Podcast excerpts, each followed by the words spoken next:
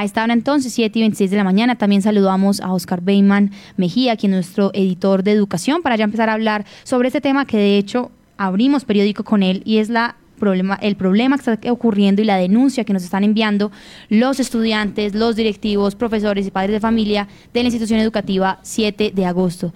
Oscar, bienvenido a la Patria Radio. Cuéntanos, porque al parecer este no es un tema nuevo y no es único de esta institución. Sofía, un saludo para usted, para Licey y para todas las personas que nos acompañan a esta hora en la Patria Radio. Sí, he escuchado yo ahí el personero que decía que le va a hacer mucha vigilancia a las obras que no, que no se han terminado, pero también a las que ni siquiera han empezado.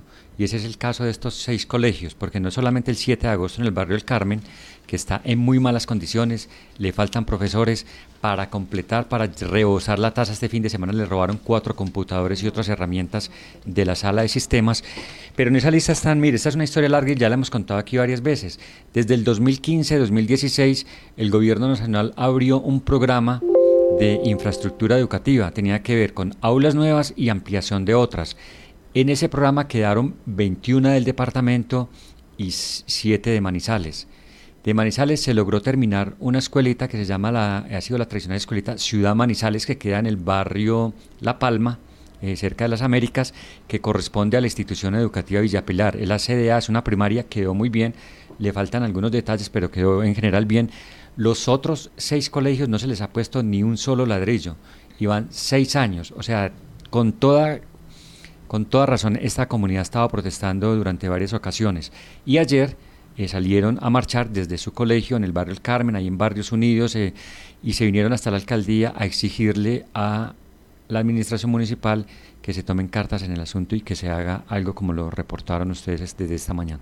Así es, tenemos entonces de hecho las opiniones, como usted bien lo mencionaba, incluso de estudiantes también de grado 11 que estuvieron ayer presentes, padres de familia y directivos que estaban entonces ya reclamando que pese a que han habido reuniones, como usted bien dice, que, hay, eh, que han existido como una especie de compromisos por parte de las administraciones anteriores que eran las que estaban, pues ya están cansados de lo que está sucediendo y ya está, este robo fue lo que ya desbordó, como usted bien dice, pues la situación. Escuchemos entonces cuál es la queja oficial, ahora sí a profundidad, que están haciendo la institución del 7 de agosto del barrio El Carmen. Nuestros estudiantes no pueden utilizar las unidades sanitarias, los registros están malos, tienen que ir los estudiantes a hacer sus necesidades a la casa, lo que implica un riesgo que los chicos tengan que salir de la institución a la vía pública y luego regresar. Tenemos una dificultad con el tema del restaurante escolar para poder que los niños adquieran sus alimentos en condiciones dignas, pero además señor secretario, esta mañana,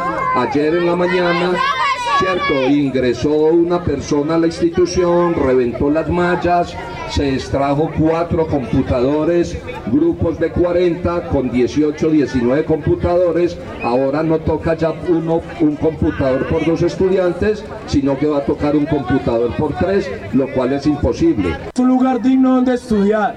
Que tengamos, no podemos entrar a nuestros baños. ¿Por qué? Porque huelen feo. No queremos más mentiras para nosotros. Queremos una infraestructura sana donde estudiar. Muy bien, escuchábamos entonces esta queja también de las personas de la institución de 7 de agosto y al parecer ayer en esta misma plazoneta de la alcaldía pues salió en, salió en representación de la alcaldía el secretario de Educación de Manizales, Andrés Felipe Betancourt, y dio a conocer entonces lo que se va a hacer con esta institución y con las personas que estaban ayer protestando allá en la institución educativa, allá vamos a poder hablar y muy brevemente porque pues ya además esa sería ya la tercera, ya hemos tenido por ejemplo con el profesor Leo que lo veo por allí, tuvimos una reunión hace un par de semanas con el rector, con, con varios miembros de la comunidad educativa y hemos tenido ya varias reuniones para contarles la situación, pero también para anunciar que así debe ser, anunciar las acciones. ¿Qué acciones vamos a tomar? El jueves las vamos a plantear allá, el jueves les vamos a contar cuáles son las decisiones, ya hicimos de parte de la alcaldía, por indicación del alcalde, con, la coordinación con infraestructura, con la unidad de gestión de riesgo y con educación, ya tomamos las decisiones y estamos tomando las decisiones que el jueves les vamos a comunicar a las 10 de la mañana respecto del mantenimiento de la infraestructura física, la gestión, la gestión que tenemos que hacer ante el Ministerio de Educación y el nombramiento del personal que falta. Eso se los contaremos entonces el jueves. Muchas gracias, buen día. Oscar, ahí se escucha claramente la opinión entonces de la comunidad.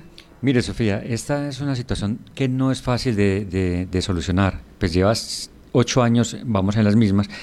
La historia empezó con el Octavio Cardona, el alcalde pasado, el alcalde antepasado, perdón. Ellos, eh, el gobierno ponía una plata, las alcaldías, las, las, secretarías ponían otra y algunos municipios pues entraron en ese programa, como lo hizo Manizales. Manizales incluyó a los colegios, a este colegio 7 de agosto, incluyó al colegio Sinaí de la comuna Ciudadela del Norte, incluyó al colegio Pablo VI del Bosque, a la institución Mariscal Sucre, que funciona en el sector de viveros, y eh, a la María Goretti y al Miguel Antonio Caro, dos colegios rurales. ¿Qué es lo que ha pasado ahí? O sea, inicialmente se empezó el proceso con las curadurías y con la misma planeación municipal y cuando estaban en eso renunció o se inició una investigación o se rompió el contrato con una empresa portuguesa que se llama Motangil por incumplimientos, eso inclusive está en un tribunal de arbitramiento internacional, no se ha, no se ha todavía definido. Esos incumplimientos llevaron a que se tuvieran que estar cambiando contratistas. En el caso de Manizales entendemos que ha habido mucha tramitología, muchas dificultades. Por ejemplo, leyendo un concepto sobre este colegio 7 de agosto, es más complicado todavía, porque se hizo un avalúo de cuánto valía ese colegio ese colegio vale 6 mil millones de pesos y hay que invertirle 10 mil millones. O sea, las CIAS, la Contraloría no va a permitir que se haga eso, que se invierta más de lo que vale. El Mariscal Sucre tiene, creo, unas dificultades en manejo del terreno. Hay unos taludes ahí, entonces todos tienen sus problemas. Y les queríamos anunciar a nuestros lectores que estamos preparando un especial para tratar de explicar realmente qué es lo que ha pasado allí. Si es por esa tramitología, si ha habido negligencia, ¿Qué es lo que ha ocurrido? Yo lo que veo es que, por ejemplo, en el caso de Octavio Cardona, el exalcalde de esa época, en la alcaldía de Carlos Mario no pasó absolutamente nada, tampoco un ladrillo. Es que Octavio lo que ha intentado es que se devuelva la plata. Y me parece que por ahí va, va por la, en la misma línea eh, Betancourt, el secretario de Educación, decirle al gobierno, devuélvanos la plata y nosotros invertimos y le hacemos algo a este colegio. Porque de los seis colegios, el que está peor es este. Este colegio pareciera que se fuera a caer.